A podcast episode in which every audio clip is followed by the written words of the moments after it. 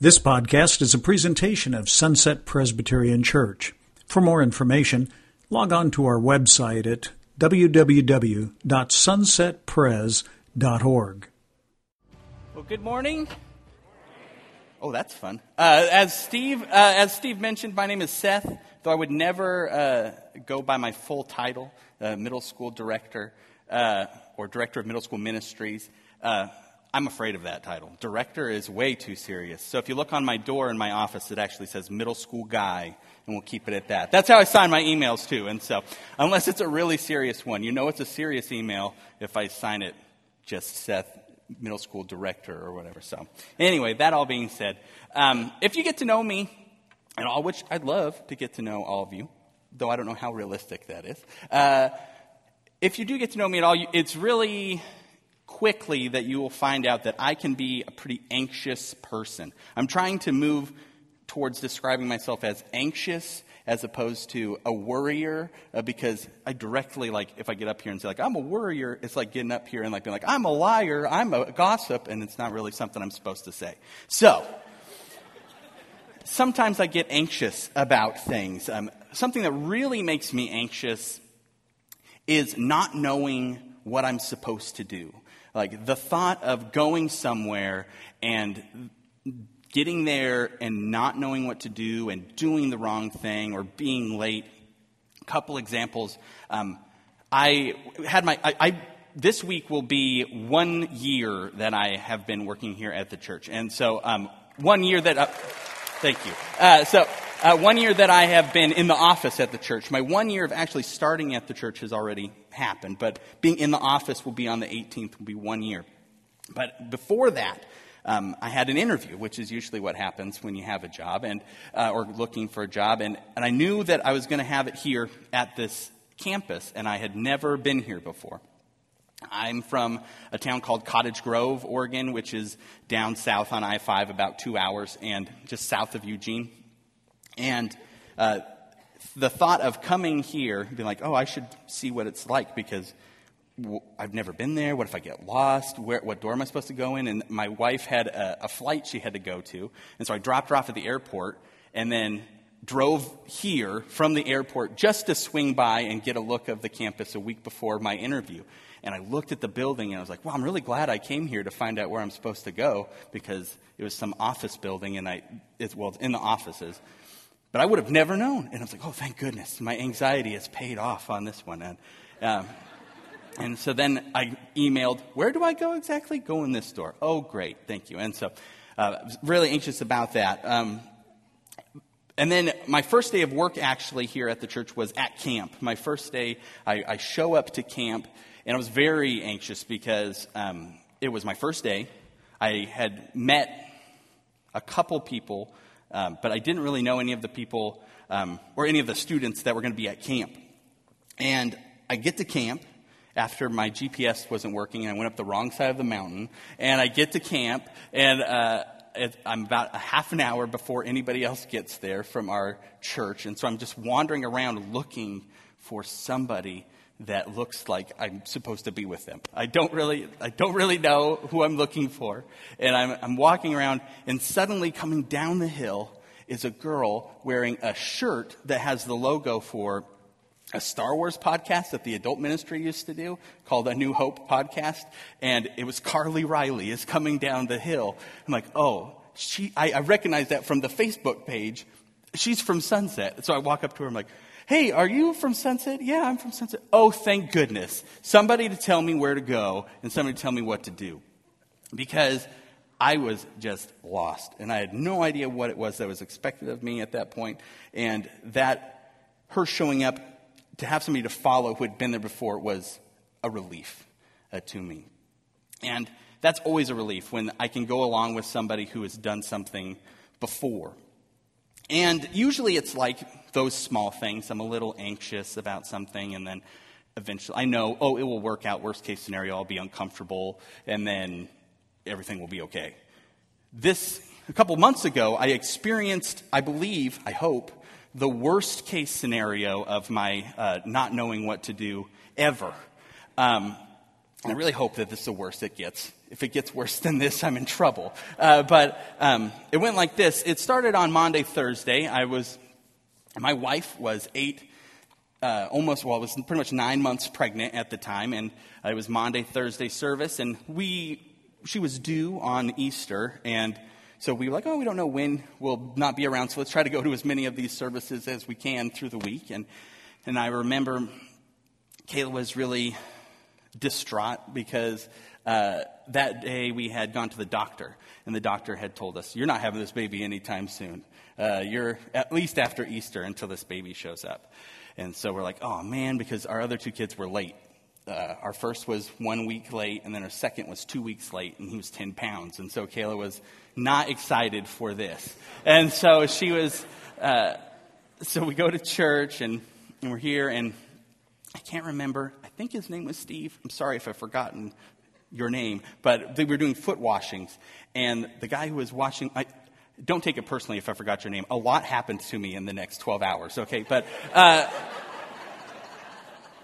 but I remember standing uh, or sitting down and he's washing my feet. And he's like, What can I pray for you uh, for? And oh, can you pray? My wife is pregnant and she, we really don't, I really don't want her to have to wait to have this baby. I want her to be able to, uh, I want this baby to come so that way she can not have to worry about this and be uncomfortable and, and just get through it. And he's like, Yeah, and he prayed for me as he washed my feet and it was great. And we are walking out and Kayla's talking to some people about how it is to be pregnant, and oh, yeah, baby's not going to come for a while. Oh, that's too bad. And we get, we, you can see where this is going. And, uh, and so we go out to the, we, we get out to the car, and it's at that point probably about 9 o'clock. It's about 9 o'clock because we stayed and talked with people. And we're driving over 26, um, and she looks at me and she says, I think I'm having contractions. I think I've been having contractions the entire service. I'm like, oh, okay, well, let's track them. And so we're counting them, and like, these are pretty close together already. Like, we should probably call the midwife. Because the plan was we were going to go to this birthing center where they had a nice suite. She could be in this uh, jacuzzi tub and on this nice bed and all this. And again, you can see where this is going. These things are not going to happen. Uh, but we go there, and I mean, we go to our house and she keeps getting further and further along, and we, are calling the midwife and we're saying, "So, uh, we think this baby is probably coming pretty soon. Uh, can we can we go to the birthing center?" No, not yet, not yet. You got to make sure you're far enough along. And we're hearing all these requirements we don't remember hearing before, like, you got to get to five centimeters, and then we'll let you in. Then you can go to make sure this is really happening. And so okay, okay. That's me on the phone. Okay, okay. And Kayla's like, I gotta go now. We gotta go. And I cleared this with her. I asked her, I was like, I can tell this story, right? She said yes. So don't worry. I'm not in trouble from her. Uh, and it goes along, and finally, the midwife on the phone, the boss, she says, okay, we'll send one of the students over to your house and uh, she will check the dilation and everything. And so, like, okay, great. So she gets there, and her name is Kara. And I remember she walks in the door, and I look at her, and I say, Oh, thank goodness you're here. I don't have to do anything the rest of the night. now, remember those words uh, because they will be important. Uh, so she's there, and everything's going. Some more calls. No, not yet. She's this far. No, not yet. She's at five. Can she come? Yes. So Kara, she she gathers her stuff up. She says, I'm going to go unlock the birthing center. I'm going to drive there. You guys be right behind me. Okay, no problem. So we got our bags. Kayla's dressed. She's starting to walk out. Kara's gone. I'm taking bags out the door, and Kayla's water breaks in our kitchen. And again, our other births, this is not how it happened. But so we're like, I'm like, oh, okay. And she would make sure I want to throw this one in. My response to her saying my water broke is I threw a towel on the ground. Uh, under, that was not me, all right? I threw a towel on the ground uh, between her legs, and she's like, "What are you doing? That's, I've got to go to the ba- I'm going to go to the bathroom." And I'm like, "Oh, okay." And so I'm going to take these bags down, and I'll be right back up to help you downstairs. And so, I take the bags downstairs. I come back upstairs, and I poke my head in the bathroom, and she is the most clenched I've ever seen a human being, and she's just like, "I can't move. I can't move." the baby is coming now. And I'm like, well, don't push. And, and, and, she, and she says, I, I'm not pushing. My body is doing this. And I'm like, okay, all right. So we call the doctor and, and they, and they say, you got to get her to the car. You got to get her to the birthing center. I'm like, okay, okay. So I look at her and she'd want me to make sure to say this part too. In my most stern voice, I say, Kayla, we got to get you to the car. And she's, and she says, I'm not going anywhere. To which I'm like, okay, all right. I'm, I'm not the smartest, but I'm not stupid enough to argue with her at this point. And so, so she, she is, she's there and I'm like, okay, fine. And so at this point, her screaming is so loud, like, I'm not really hearing what, I'm still on speakerphone with the doctor. I don't really remember anything they say from this point on. But she is, she's yelling and she's yelling. And I'm like, okay, well, if we're having the baby here, Kayla, you gotta get off the toilet so I can catch the baby. And so she says, okay.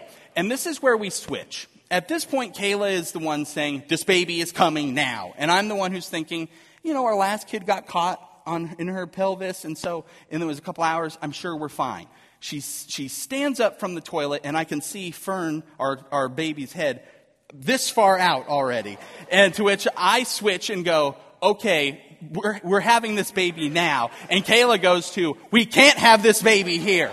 This, I paid for this suite. I want the tub. This is not how it's supposed to happen. And I look at her and I say, Kayla, I'm sorry. I know people didn't listen to you the way you want to be listened to, but like it or not, this is happening right now. And she says, okay.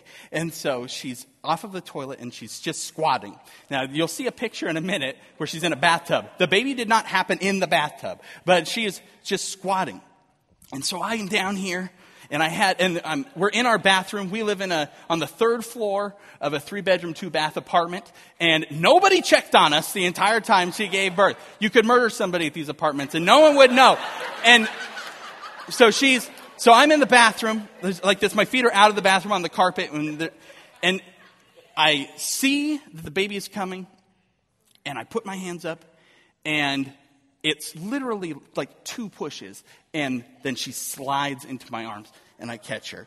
And and it's like, oh gosh. And then so I'm like looking at her, I'm like, please breathe, please breathe. And she breathes. I'm like, oh good. And then I notice I'm like, you're not connected to your mom at all. Like, there's supposed to be a cord here. And uh, she had ripped, the cord had ripped, which I also didn't know that could happen. And so, um, but because of that, the placenta was just free bleeding out of Kayla. And so there was blood everywhere. It was like crazy. And so literally the entire floor of the bathroom is covered in blood. I'm sorry if this isn't for you. I'm, trust me, there's a point. We're getting there. Uh, but we are, but literally the entire floor is covered in blood. And, but I'm holding this baby and I, and she's breathing and I'm looking at Kayla and she's not in pain. She's like, I could, I don't know how I could tell, but I could tell, like, even though there was blood, everything's okay. And I'm looking at her and we look at each other and we laugh. We just start laughing. And because it's like, what else are you going to do at this point? And so, so we're laughing. So Kayla gets in the tub because she's so bleeding. And this one, I can hear the doctors again. What happened? What happened? The baby's here. I did your job, is what. Uh, and so, um, so Kayla gets in the tub, and we hand, and I hand her Fern, and my mom and my sister-in-law are on the way, and everyone's a saint at this point and takes care of us in a real good way. The doctors get there, but before anyone can get there, I have a chance to take this picture. I take this picture of uh, of us in our bathroom, and so. Uh, oh, thank you. So, if you look real close on my face, you can see there's some blood. Uh, and uh, because like I mentioned, there's everywhere. I'm wearing a red shirt and I had black athletic shorts on. And luckily, so I'm like, I have no idea how much blood is all over me until like later. And it was a lot. So anyway, I'll spare you those pictures. Now I know this isn't the picture you want to see. There's, this picture is the one you actually want to see. And so there you go. All right. So, um, all that being said, to get back to this point, I had had this person show up in my life who knew what was going on they, and when they showed up, I felt relief because I knew, okay, this person, they've done this before. I, I'm, even though this is like a scary thing, not something I like to do, I can feel good about going through it with this person who has done this before. But then they left. And then I was stuck by myself. And that was a scary thing. And in our lives, we can feel that way about what we're going through. Because we all go through troubles. Like I right now, if I wanted to write out like these are my troubles in life, I could I could make a list. It's not one thing. Like we're all going through stuff. Bad things, hard things. And sometimes we just want somebody to tell us, like, I've been through that. I know what it's like. And you will get through it. And I want to let you know that if you believe that Jesus is who he says he is, and you've given your life to him, you have that. I want to let you know that that is the hope and the peace that we find in Jesus Christ. And my favorite passage, a passage that's been with me this whole year, is John 16 33. And it says this. Make sure I read the same translation as you. Oh, I got it. Okay. I have told you these things so that in me you will have peace. In this world you will have trouble, but take heart. I have overcome the world. And this passage has meant a lot to me uh, this last year because like, I've gone through things that I never thought I would go through before. Um, like, it, like my transition from my last place to here wasn't the smoothest, and it was scary at times. Uh, but this verse has helped me hold on uh, through that. And I, want and I want you to be able to feel that way about uh, this verse uh, as well. I want this verse to bring you that peace because that's what Jesus is saying. Jesus says here, He says, I've told you these things so that you will have peace. Now, when he says these things, this is the end of Jesus' ministry, and he's talking to the disciples. Like literally the end of Jesus' ministry. This is the last thing he says before he prays, and then he gets arrested, and then that stuff happens. All right, so that's how close we are. Jesus is saying, like, all of this, everything I've told you, for this reason, so that you can have peace in me. You can have, that through me, you can have peace.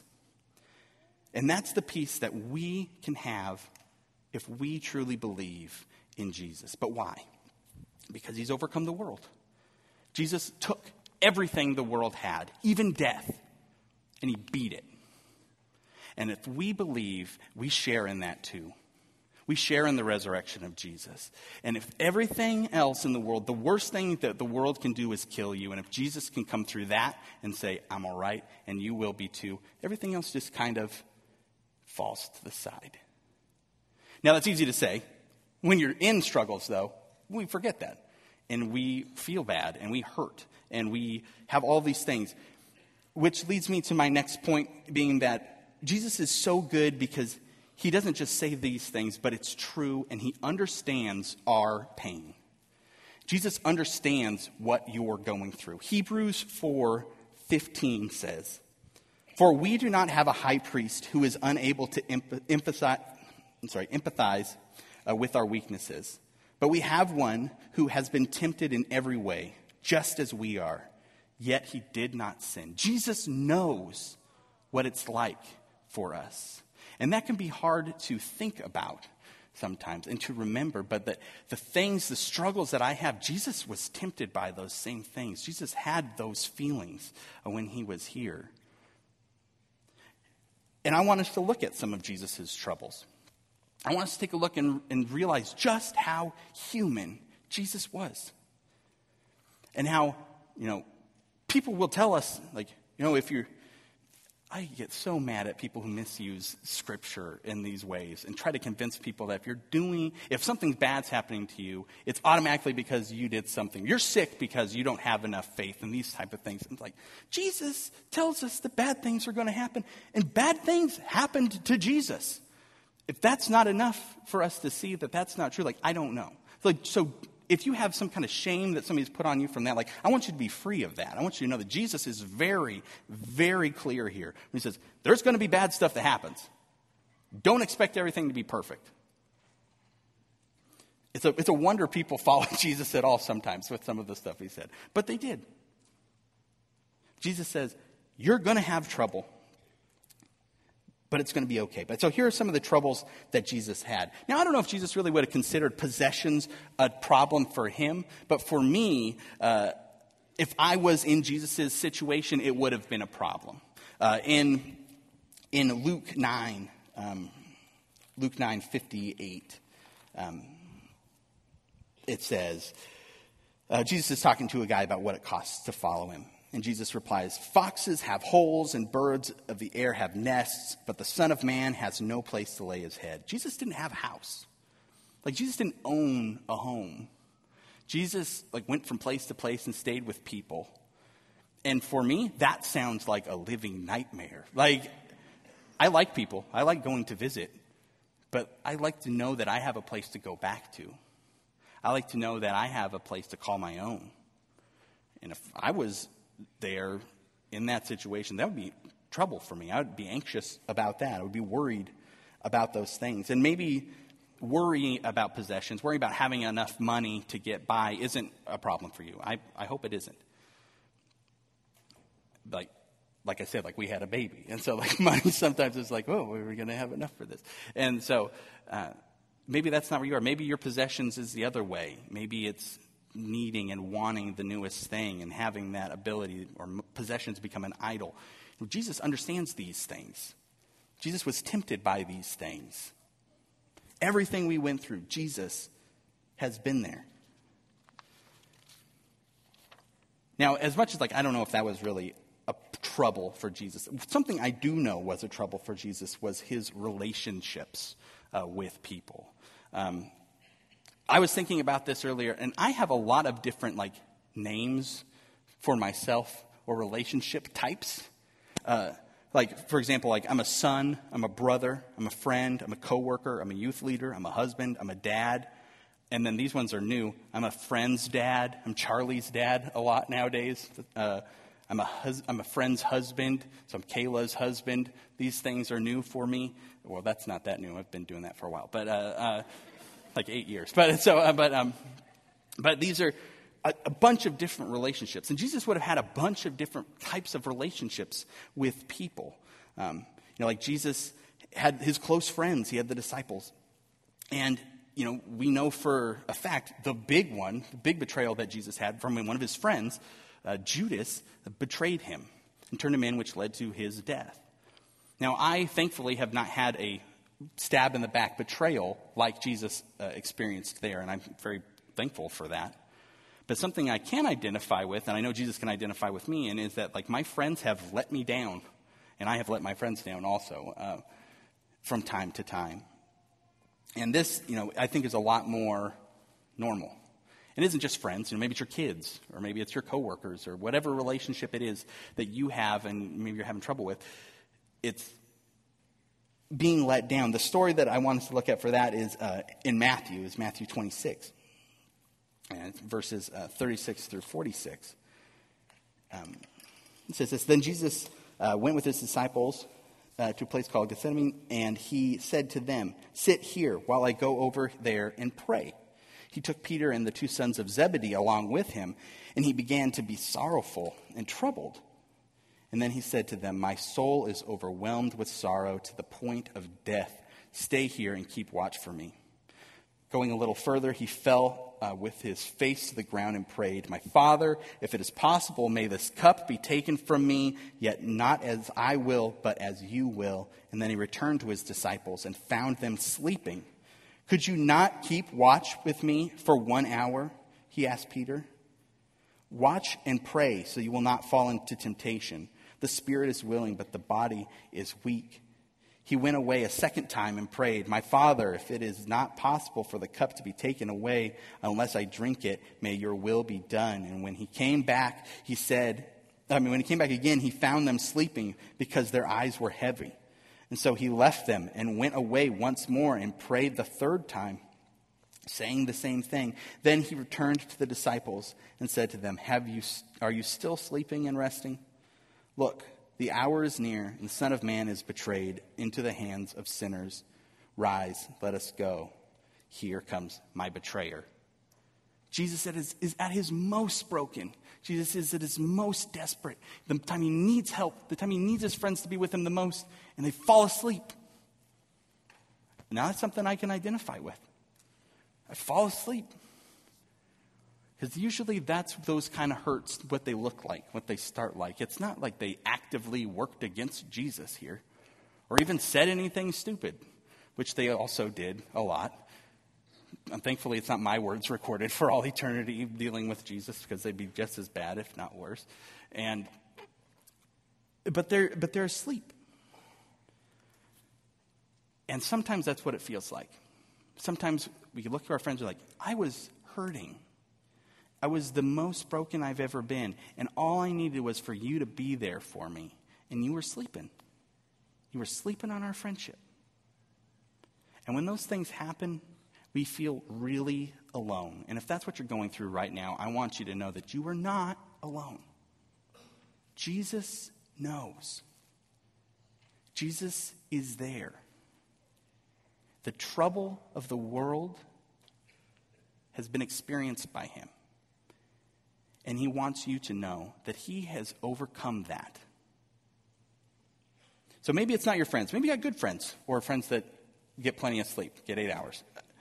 Because they're tired. I mean, it's been a long day for these guys, if we're going to be fair. It's been a long day. But maybe it's not, maybe it's not your friends. Maybe it's your family. Maybe you have trouble with your family. Again, I'm truly blessed with my family. Both my side and my wife's side, they're good. We have good relationships with them. But that doesn't mean that we don't have arguments. We don't have disagreements. There, I know there are times where my mom and I have talked about things, and she has been disappointed in what I have said. And I, I mean, I would never tell her this to her face, except for I'm doing it right now. It goes both ways, Mom, sometimes. I mean, uh, but, uh, but we all have those things. We have times where our families, you know, it doesn't work out. And we, we think about Jesus like as this perfect person. And we're like, well, of course his family is going to get along with him. Jesus is going to get along with his family. But he, they didn't. They did not get along uh, with each other. Uh, John 7, verse 5 says, For even his own brothers did not believe him. And if they don't believe Jesus, then when they're watching him going around, it is not going to be a good thing. The things Jesus are, is saying about himself and his teaching and the trouble he's causing everywhere, they're back with mom. She's worried about you, Jesus. You're causing her to be stressed out. Just come home, Jesus. And in fact, they want Jesus to come home. And we look in, in Mark uh, 3, verse 31 through 34. And then Jesus' mother and brothers arrived standing outside. They sent someone in to call him. A crowd was sitting around him, and, and they told him, Your mother and brothers are outside looking for you. Who are my mother and my brothers? he asked. Then he looked at those seated in the circle around him and said, Here are my mother and my brothers. Whoever does God's will is my brother and sister and mother. And that would hurt. If I was Jesus' brother, if I was Jesus' mom, and he says, Well, who is my mom and my brother? And he doesn't say me, that would hurt. I wouldn't understand, but that doesn't change the fact that I do not doubt for a second that this hurt these people. And Jesus, he knew what it was like. He knew what it was like to be hurt. He knew what it was like to have rough patches with people. And so, if that's what you're going through right now, Jesus is there with you, and he is whispering to you, and he is saying, Take heart. Because even this I have overcome. Be at peace in me. Because unlike every other kind of peace that comes in the world, the kind of peace that comes from Jesus is one, eternal, and two, proven. Jesus has proven his power over the world through his resurrection.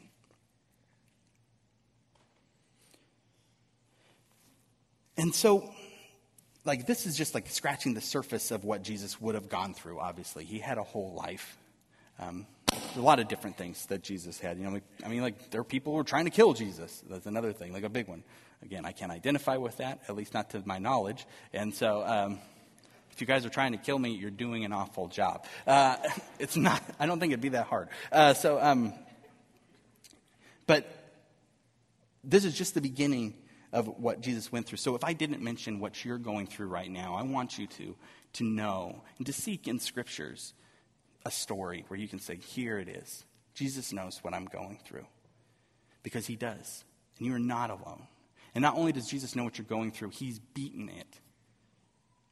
I think back on that April night, early morning, a lot, where Fern is born. And I don't know why I was able to do the things that I did. It doesn't make sense. If you tell me at the beginning of that day, you're going to catch a baby today, I'm going to say, I'm going to sleep through today. Uh, I'm not, I don't think so. But in that time, in that moment, Jesus was there. And he was with me, and he was whispering, and he was saying, Through this, I have overcome. Through this, I have been through. And it will be okay. Because even if, God forbid, something awful happens, and you die, or your kid dies, or whatever it is. These awful things we don't want to think about. No matter what happens, remember, I have overcome death. And that is what he's whispering to you, too. No matter what the trouble, no matter what the struggle, Jesus is with you. And he is whispering in your ear, don't give up. Take heart. Be encouraged. And know that I am God and I have overcome the world. Let's pray. God, I thank you so much for your words and for the fact that you are a, a great high priest who has lived a life that we can look to for examples and we can look to and find peace. God, I just thank you so much for the fact that we can know that you that you love us, and you care for us, and are there with us through all things.